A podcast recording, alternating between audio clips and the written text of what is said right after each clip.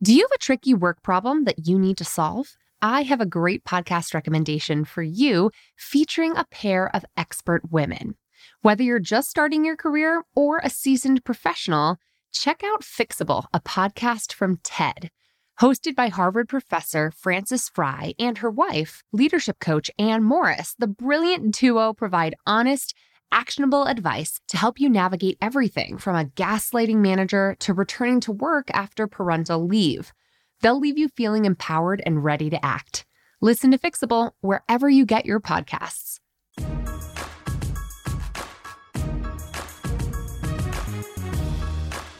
I've long considered myself a pretty serious person. I study serious things, I focus on helping workplaces tackle pretty serious issues, and for the majority of my life, I've been in pursuit of a serious kind of success power, money, influence, impact. And listen, starting and running your own business, as much fun as it may look on Instagram, is a pretty serious endeavor.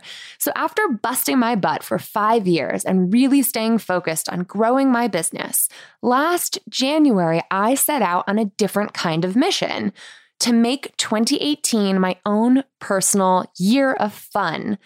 I wanted to conduct a little experiment on myself. What would it look like to optimize for fun this year instead of focusing so much on success or money or achievement? So each and every month, I focused on cultivating a different element of fun, which perhaps I'll write more about someday. But for now, I want to share with you the top breakthroughs that I experienced this year. Because let me tell you, they shook me to my core. And it's my hope that after hearing about my experience, you'll embark on your own year of fun in 2019 too.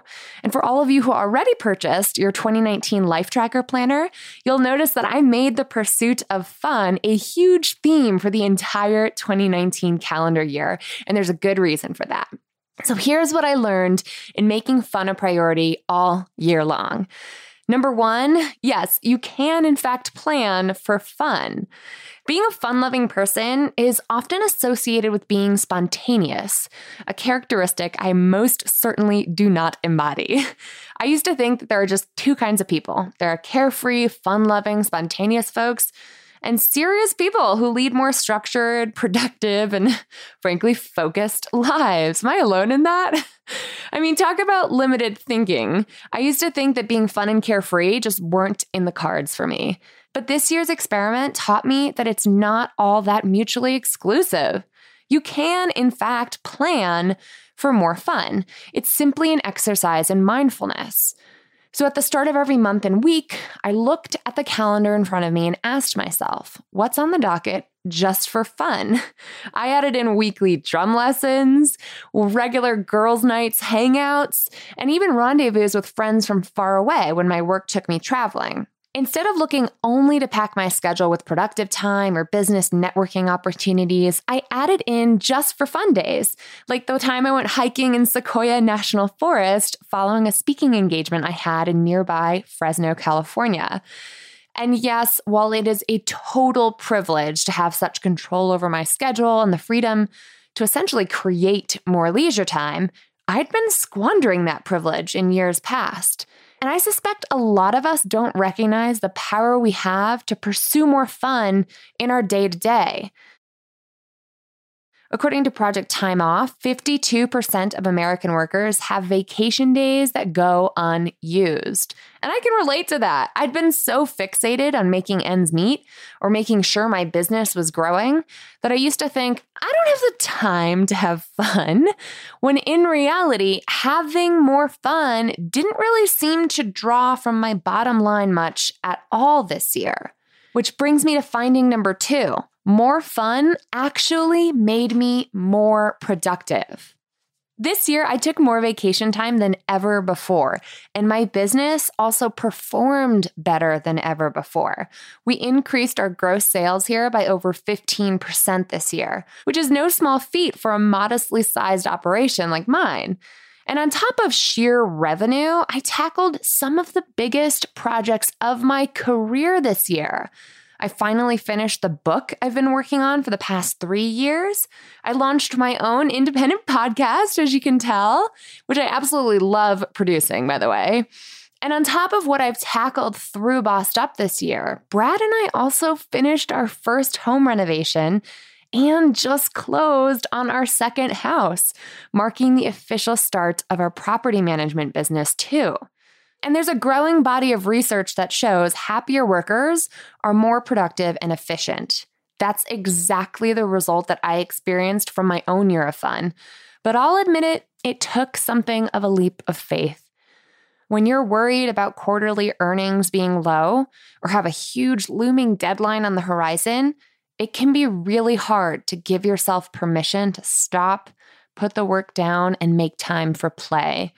But time and again, when I allowed myself to have faith that fun wasn't happening at the cost of work, I was actually able to really enjoy myself during periods of rest and renewal, and then experienced more focused, productive work hours afterwards.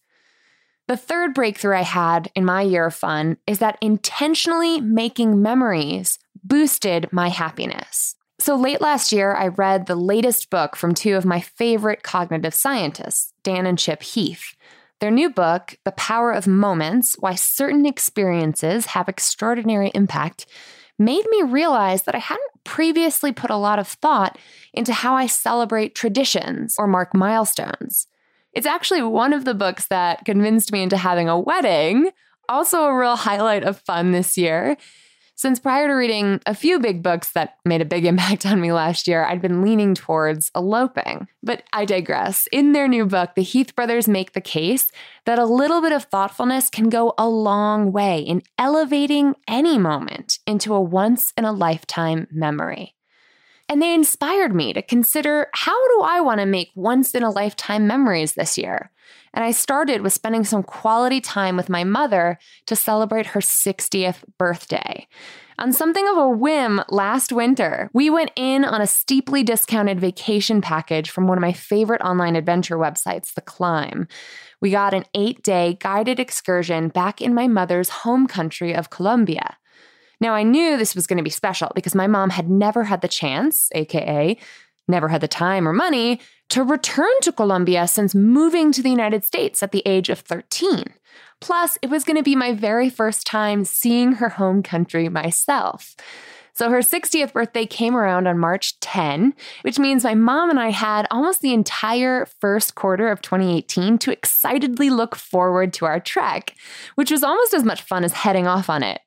We flew out together on her birthday, spent a few days exploring Bogota, the capital city where my mother spent most of her childhood, before heading off on a four day trek through the jungle to ancient ruins in La Ciudad Perdida, or the Lost City.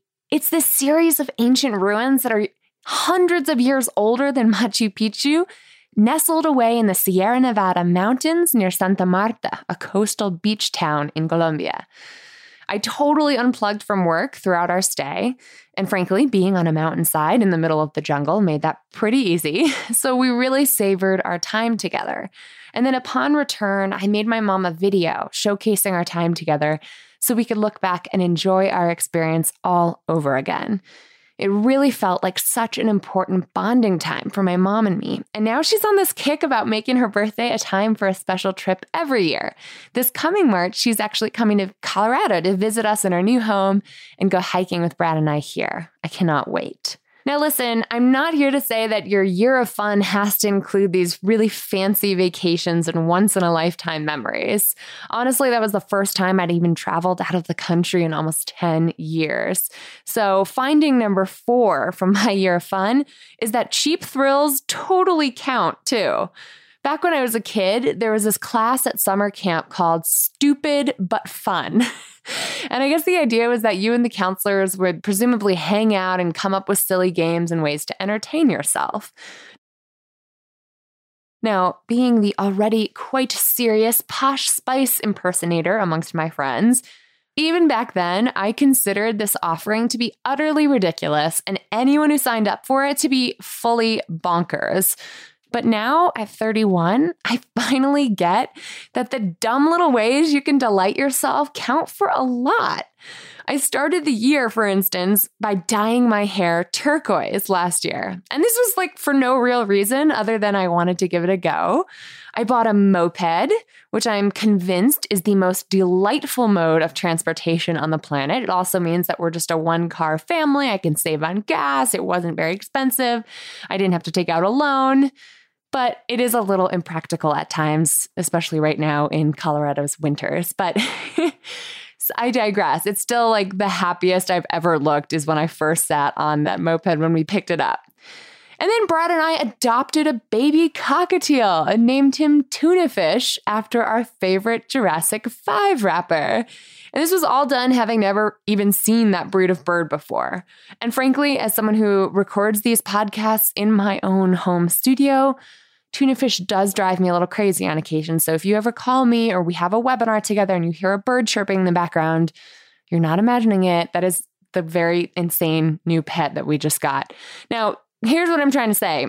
None of these moves this year make any goddamn sense. I will admit that. But they put more smiles on my face than I can begin to count. Throughout this year, I asked myself, okay, what would my seven year old self think of the life I'm living these days? And frankly, I made a few wacky moves to delight my inner child. Happiness scholar Gretchen Rubin says that the first step of having fun is to deeply understand what's fun for you. And I'd argue that the next step is to not edit yourself. There's this super grown up thing we tend to do to our childhood quirks. We rationalize them, we try to make sense of them, we have to have a good reason to indulge them. But by bringing too much reason into the process, it really hampers the unbridled pursuit of fun, especially stupid but fun kind of fun. fun that doesn't make much sense.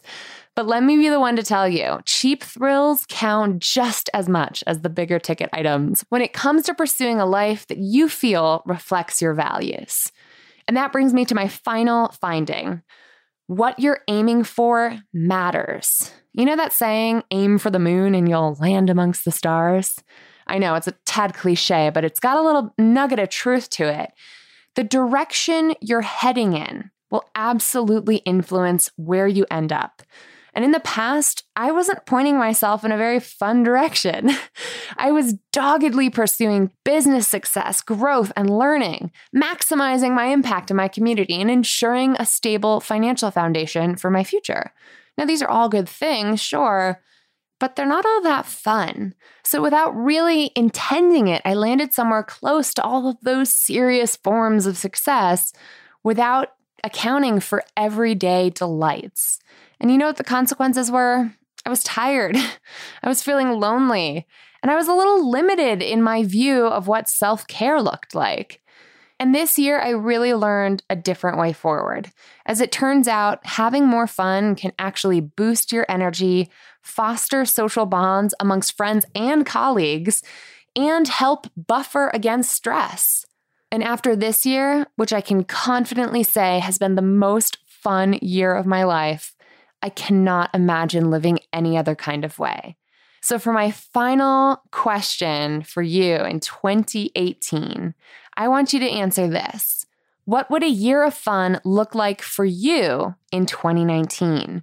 I want to challenge you to bring more fun into your new year. Really. And listen, I know that we're all part of the Bossed Up community because we've got big ambitions. And I promise you that your big goals aren't any less important when we add an element of fun into our pursuits together. So, starting right now, I want you to ask yourself, looking at your next week or even your next month, especially if you're planning this out in the Life Tracker Planner, what's on the docket for fun?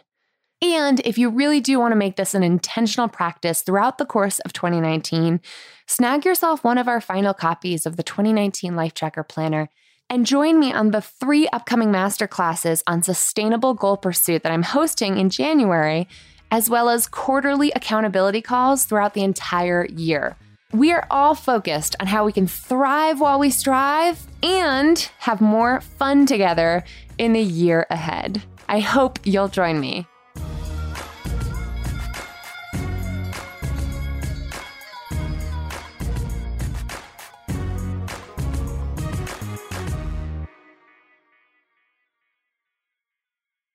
Let's face it, speaking up at work can be really hard to do, especially for women and women of color. When the stakes are high and you've already worked so hard to just be the only woman in the room, and you want to get everything right, you want to have all your facts and figures accurate before making your voice heard, it's just so much easier to stay silent instead. Researcher Deb Jahanski calls this loss of voice phenomenon. And it actually emerges in adolescent women at greater rates than men, and it sticks with us for the rest of our lives. Self silencing behavior can actually become an unconscious habit unless we consciously engage in practicing our assertive communication skills. And we here at Bossed Up have set out to help women like you do just that. Speak Up, my live assertive communication course, is back open for enrollment, and we're kicking off a new cohort launching this June. Over the course of eight life changing weeks, you'll have access to interactive online curriculum and live weekly practice sessions where you, Irene, and I, and a cohort of fellow Speak Up bosses who are owning their voice, overcoming the social messages that have taught us to keep silent, and really learning to strategically and assertively communicate when it matters most, will actually have the practice time to rewire our brains, create new neural pathways, and build better habits when it comes to speaking up with confidence and precision and assertively communicating in the workplace. Learn more and enroll today to secure your spot at bossedup.org slash speak up. That's bossedup.org slash speak up.